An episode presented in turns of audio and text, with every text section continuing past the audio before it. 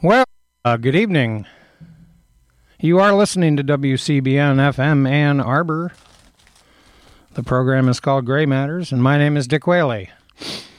Jim Dwyer, I don't think we'll be here tonight. He's a little under the weather, and of course, we're getting serious weather again east of uh, the Great Lakes states. I guess uh, more snow is on the way to Boston. Wow. They've already got three feet. So, uh, we won't have any discussions about global warming tonight. but we are going to remind you that you are listening to the fundraiser edition of Gray Matters here with Dick Whaley and Jim Dwyer, who will be joining us next week. In a kind of a perverse sort of way, I wanted to dedicate tonight's show to the fact that Joe McCarthy's Wheeling, West Virginia speech is 65 years old today. It's now eligible for Social Security. Joe McCarthy. What a despicable character in American history. And of course, here on Gray Matters, we're kind of different from the rest of the shows down here at the fine corner of Thompson and Jefferson. I almost wish we'd rename Thompson Tom so that we just call it Tom Jefferson. but in any event, uh, Joe McCarthy gave a speech, a famous speech to launch what's known as McCarthyism. 50 years ago tonight in Wheeling, West Virginia, to the Ohio County Republican Women's Club. A very interesting. Wheeling, of course, is an industrial city sort of nestled between, it's that little pointy part of West Virginia between Ohio and uh, Pennsylvania. So I think that when it's it's called Ohio Women's Republican Club, it refers to the Ohio County that's that's uh, that part of West Virginia. And of course, uh, McCarthy had aped and basically plagiarized a speech uh, that Nixon had given a couple of weeks earlier, uh, denouncing Alger Hiss in uh, on the congressional f- floor who was uh, convicted of perjury a couple of weeks earlier. Joe McCarthy uh, didn't know much about communism. He was once asked, uh, When did you discover the issue of communism, Joe? And he said, Oh, a couple weeks ago. In fact, he didn't read much of anything. He was a brawler, a gambler, a heavy womanizer, a heavy, uh, possibly a homosexual. We don't know. Uh, but there are some rumors to that effect. A rabid gambler who was frequently in debt. And he was uh, associated with what, what is known as McCarthyism. He went on a kind of a speaking tour for the uh, uh, Republican Party that year in 1950. They were planning on exploiting this issue for political purposes, as it was a midterm election. And McCarthyism, as I'm going to quote from an article by David Oshinsky, is defined as the practice of publicizing accusations with insufficient regard to evidence and the use of unfair investigative methods to suppress opposition. This, of course, was how Joe McCarthy operated. Uh, initially, he uh, he didn't really become a, a true force until he became a chairman but he frequently headed up what are known as subcommittees that were poorly attended, and Joe McCarthy uh, just had a remarkable reign of almost terror for about four or five years. Uh, he really got going in the late 40s, uh, starting out with uh, bizarrely defending Nazi soldiers part of the Panzer SS division that had shot American POWs connected with the Battle of the Bulge. Joe McCarthy, of course, was connected to all sorts of Nazi sympathizers, as history has now revealed. Uh, he was heavily in debt, um, mainly because of his gambling problem. And as a result, he uh, functioned almost as a, uh, a kind of a cudgel uh, regarding the communist conspiracy. This, of course, was the famous night where he identified 205 members of the Communist Party that he alleged were still in the State Department. Of course, the number came pretty much out of thin air. Um, and then, of course, he later amended that to 57. Uh, Joe McCarthy never caught any communists. He did burn a lot of books in Europe, courtesy of Roy Cohn and his other assistant named uh, David Schine. They went on a witch hunt for books in Europe at the American Library System that uh, basically functioned as an adjunct to the uh, uh, U.S. AID agency, which was part of the ongoing propaganda between the United States and the Soviet Union as part of the Cold War. I bring up this Cold War sort of in connection to this debate we saw last week about aid to Ukraine. Uh, I think this is a terrible idea. This has been brought up by the Brookings Institute, some of the think, uh, centrist think tank. It's often called liberal. Uh, it has liberals working there, but it is more centrist than people realize. And I think that the idea that the United States would actively get involved in uh, the Ukrainian civil war is total foolishness. So we'll give out a brain damage award to that ghastly prospect. Just to remind you, we are fundraising. The number down here is 763 3500, area code 734 763 3500. Do pledge your uh, uh, support for WCBN in general. Uh, it's always, uh, we don't uh, suspend our programming down here. We try and uh, make it special. So, actually, sometimes when you tune into fundraiser shows here on this station, you'll even hear better music than normal. And we, of course, don't do music down here. We do kind of a little bit of a combination of history, politics, economics, some cultural criticism, and, of course, always um, miscellaneous strange people uh, that exist in human civilization that always need to be called out for odd behavior. Uh, so we uh, pick up oh, little weird items from how strange a world we live in here in the 21st century. Uh, an absolutely uh, bizarre week with ISIS imploding uh, politically and from a public relations standpoint. I'm not too sure how burning somebody alive in a tiger cage is going to help recruiting, but apparently there are either some witches out there or psychopaths that might be interested in joining the ISIS movement. So we'll give them a brain damage award. Uh, yes, yet another vote in Congress to repeal Obamacare. That will be vetoed. So uh, don't worry about it. Uh, a massive hacker penetration of the Anthem insurance system, the second largest insurance system in America. I would think that Congress would be working on this urgent problem. 80 million people's identities apparently have been hacked, stolen, including social security numbers.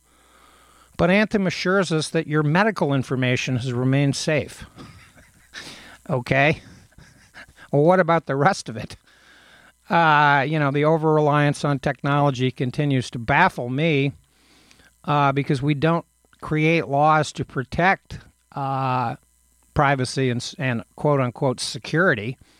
We're too interested in selling merchandise online to people who previously, I guess, used to get in their SUVs and drive to the store. Um, an interesting article in today's New York Times about weak security systems in cars. This is absolutely bizarre uh, because I'm not too sure what actually happened in the New York train auto collision that occurred. Remember, this is not a train accident. This was an automobile that, for reasons that remain unclear and are under investigation, ended up on the railroad tracks. and uh, killed the driver. It doesn't sound to me like suicide, but it does sound possibly like distracted driving or perhaps even penetration of her car system. Today's business section of the New York Times has this amazing article. Serious gaps in security and customer privacy privacy affect nearly every vehicle that uses wireless technology according to a report to be released on Monday by a senator's office. This is being uh, released, by the way, by Senator Edward Markey, uh, a Democrat of uh, Massachusetts whose main career has been in the House of Representatives. In fact, he's one of the great public officials of our generation. Um, he took over John Kerry's Senate seat when he became the Secretary of State. And Edward Markey has always worked on behalf of consumers, the public interest. He denounced this harebrained idea that Barack Obama proposed a week ago about oil drilling off the coast of the Atlantic Ocean, which I think is crazy. But it is bizarre that that wireless technology can affect your your car. You can be driving down the road now and be hacked for personal information. It can interfere with the functioning of your car. Um, this is uh, quite alarming and needs to be much more thoroughly investigated in terms of what this is all about. But the opening paragraph by Aaron Kessler alone strikes me as um, alarming, serious, an issue that Congress and the president should be working on, not worrying about net neutrality so much. Though that might be an important issue as well. Serious gaps in security and customer privacy affect nearly every vehicle that uses wireless technology, according to a report set to be released today by Senator Edward Markey's office. The report concludes that security measures to prevent hackers from gaining control of a vehicle's electronics are, quote, inconsistent and haphazard, and that the majority of automakers do not have systems that can detect breaches or quickly respond to them. Wow. That's the kind of information you get down here on Gray Matters on a weekly basis we try and uh, project a public interest, not a corporate interest. We're interested in clean water, clean air, clean politics, and denouncing Joe McCarthy for his uh, horrid career. Um, Brian Williams is in the news all week. well, he's decided to take a a leave of absence, quote unquote. I don't know if he's going to survive this uh, debacle. Uh, this strikes me as sort of resume padding, sort of storytelling, whatever you want to call it. Brian Williams always struck me as somewhat uncomfortable uh, sitting in the anchor ch- chair anyway, and I never actually saw an entire broadcast by Brian Williams. I've only seen clips but he always struck me as a kind of a guy who was kind of sitting on a whoopee cushion or something. You know, there was something about his projection on television that he always looked a little uncomfortable. And while I'm not going to jump on the bandwagon of having this guy crucified, I think that some of the analogies that have been used in the newspaper in the in the media about this scandal are strange. Uh, this is in no way comparable to Walter Cronkite visiting Vietnam. Walter Cronkite, of course, famously visited Vietnam in uh, 1968, um, shortly after the Tet Offensive, which occurred in uh, January of 68. And he went there, I think, my recollection is for about two weeks. It might have only been one week, but he basically came back to the United States and defended uh, uh a, a position and announced to the public, and he, he, of course was a voice of authority, a voice of credibility. He didn't denounce the war, but he did say that the war was unwinnable and that at best America was looking at a stalemate. Lyndon Johnson famously said, Once I've lost Cronkite, I've lost America. Well, Brian Williams, I don't think has that kind of credibility, but it's interesting, and I didn't bring this obituary in, but I noticed that a producer at CBS News passed away this weekend who worked on the famous Watergate sum up that Walter Cronkite reported before the 1972 elections that saw Richard Nixon reelected. Cronkite, of course, was part of the legendary CBS News uh, bureau system, the Edward R. Murrow uh, boys, as they're called, William Paley, and all that. But this producer, whose name escapes me now, and I did save the obituary, so I'll bring it in at some point.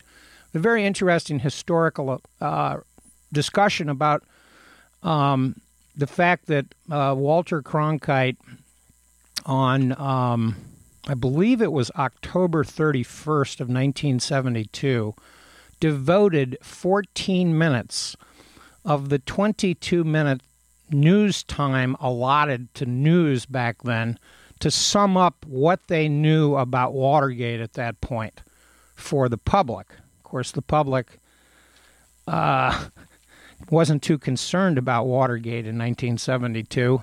Richard Nixon was, John Dean was, but uh, Richard Nixon's demise was uh, in the offing as the events of 1973 unfolded after he was inaugurated. I, of course, have been uh, interested in uh, many aspects of Richard Nixon because of the propinquity between Richard Nixon and Joe McCarthy.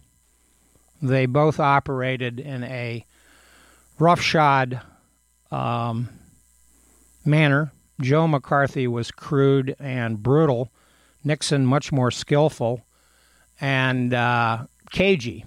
And uh, a new book about Watergate called Chasing Shadows The Nixon Tapes, the Chennault Affair, and the Origins of Watergate is a fascinating new uh, addition to the literature on the Watergate scandal.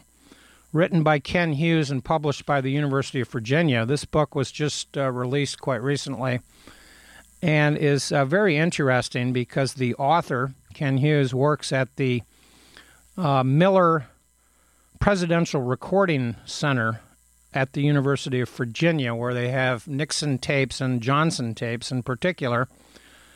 The public had to assume control of Nixon's Watergate tapes and uh, presidential records because uh, he was no longer trusted to retain custody of such uh, um, evidence. And it's a fascinating addition to the Watergate theories. I'm not sure I subscribe to the whole thing, but it uh, articulates an interesting factor that one of uh, the reasons that Watergate happened was Nixon was obsessed with uh, what Lyndon Johnson might have might have might have in his possession in 1968 uh, regarding the so-called bombing halt that Anna Chennault, who was a the wife of one of the parts of the China lobby uh, that was part of Joe McCarthy's agenda, um, was working as a uh, sort of a off the scene, off the books emissary for the Nixon campaign. That Henry Kissinger, who at the time was working for Lyndon Johnson, uh, contributed to feeding intelligence to Nixon because he uh, rightly as- assumed that Nixon would win the war. This, of course, became part of the who let lost China debate that Joe McCarthy uh, participated in so uh, recklessly as uh, the senator from Wisconsin. This, of course, became a slogan of the China lobby that Anna Chennault was part of and propelled McCarthy, and I'm going to quote here from an article by David Oshinsky uh, from the New York Times dated the 27th of January 2008.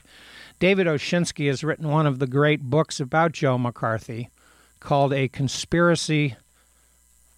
Let's see, A Conspiracy So Immense The World of Joe McCarthy. And of course, this is a phrase that Joe McCarthy used at one point uh, regarding the loss of China.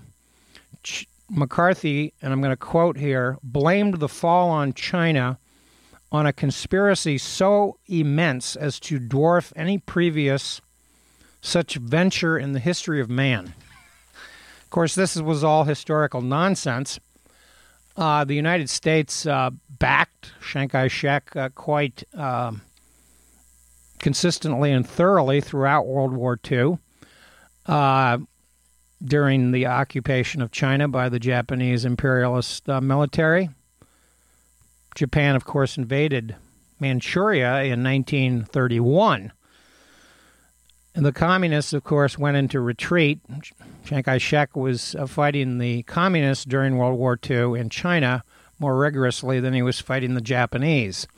And of course, many of the State Department officials that were on the ground and knew something about communism uh, realized that um, Chiang Kai shek was uh, a disaster, that he was corrupt, that most of the uh, foreign and military aid that went to Chiang Kai shek during World War II, I think it's estimated to be somewhere between 10 and uh, uh, 7 and 10 billion dollars, was actually pilfered by his uh, apparatchiks, his various warlord generals, and that the reason China was lost was because of Chiang Kai shek.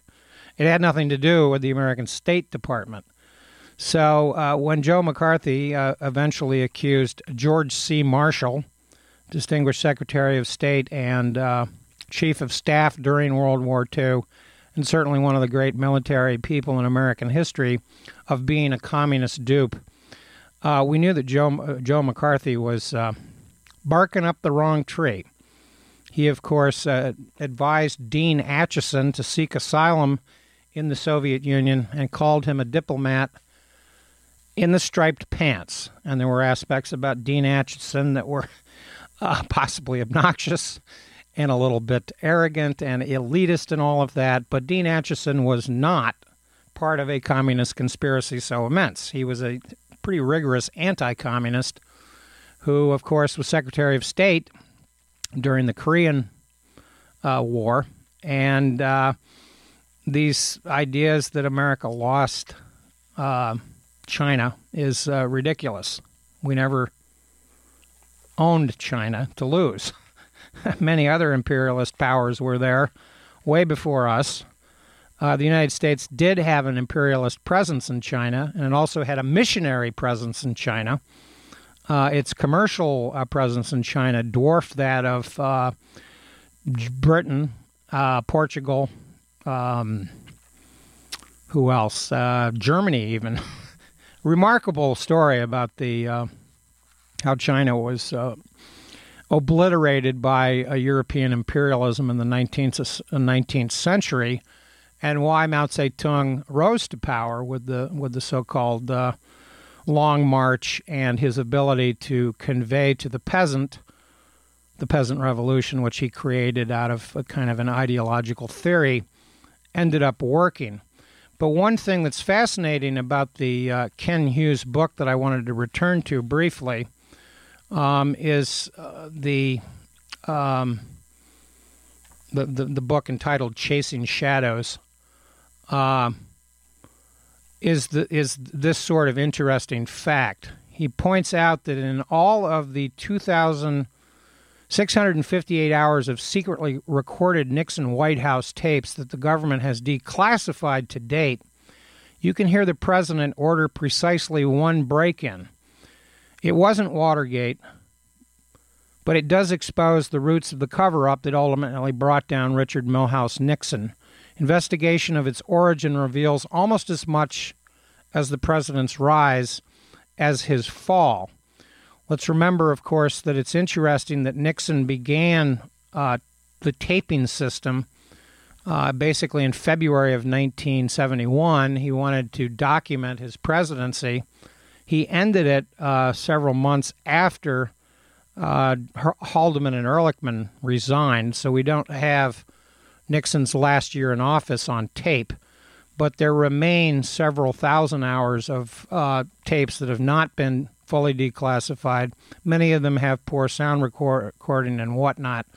But the break in that um, Nixon did order occurred on the 17th of June, uh, 1971. The irony, of course, being w- exactly one year later, the Watergate burglars were caught uh, in the Watergate, uh, breaking into the Democratic National Headquarters at the Watergate hotel facility, uh, condominium facility, whatever you want to call it.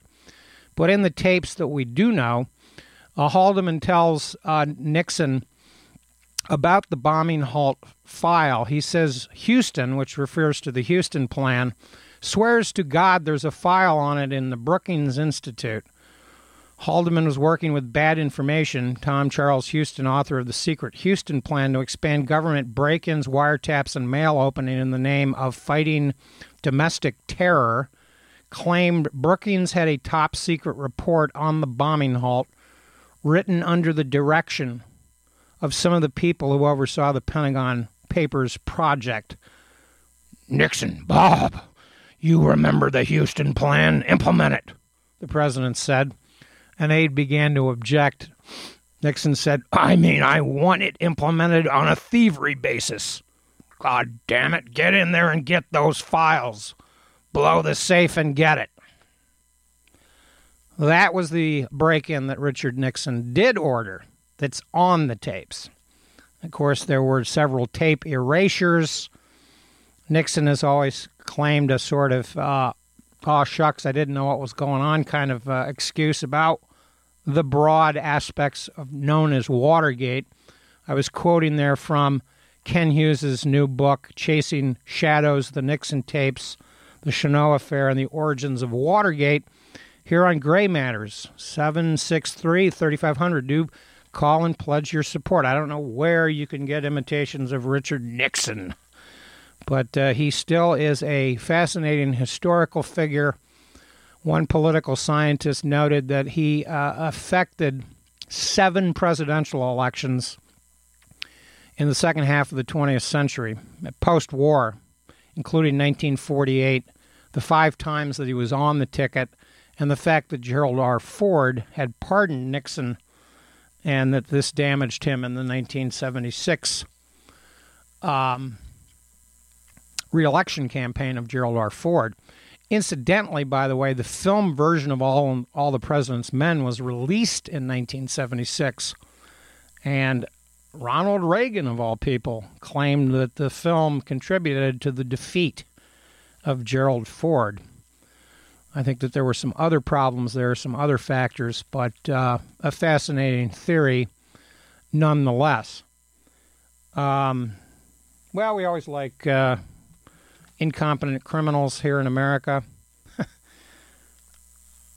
By the way, uh, just a, a, an item factually confirming all of this identity theft.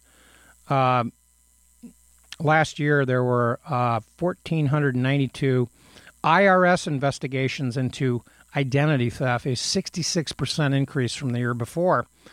Uh, this uh, hacker breach at the Anthem Insurance uh, portfolio of insurance companies is uh, very, very troubling. Uh, I'd just like to remind you that you are listening to WCBN FM Ann Arbor. Yazoo City Calling will be coming up short shortly. I always love these crazy items from uh, the funny news in the uh, w- news of the weird. Says Joshua Governman, 29, was arrested in Glendale, Arizona. That's where we just had the Super Bowl for allegedly stealing copper wiring from the back of an air conditioning truck in a driveway. The thief apparently had trouble pulling on the wires. The police found a human finger at the scene. Despite government's excuse that he had cut his finger during a car repair, the crime scene fingerprints matched the government's other fingerprints. So he left more than a fingerprint, he left his whole finger. He gets a brain damage award. So we'll uh, thank Andrew for engineering once again here on Gray Matters and urge you to stay tuned uh, here for Yazoo City Calling because we are uh, pretty much out of time. And we will be back next week. Just one other interesting note about Nixon as we go off the air.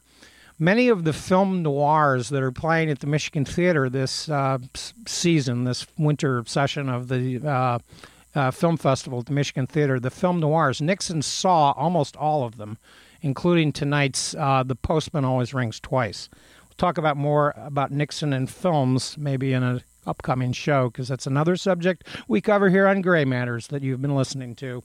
We are out of time. 734 763 3500. Radio is king of the media. I suppose our youngsters would say cornball or square.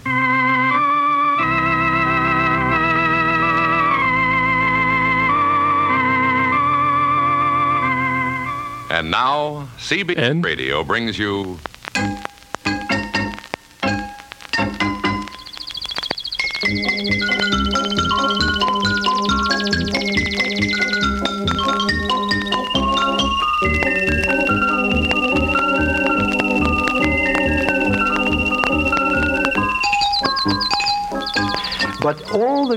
broadcast uh, uh, media can do to give them a sense of flavor. It's all vegetable. It's digestible. It's delicious and nutritious, right size and ready to eat. It's made with real egg formula. And here's a nice looking record package in from New York. Have a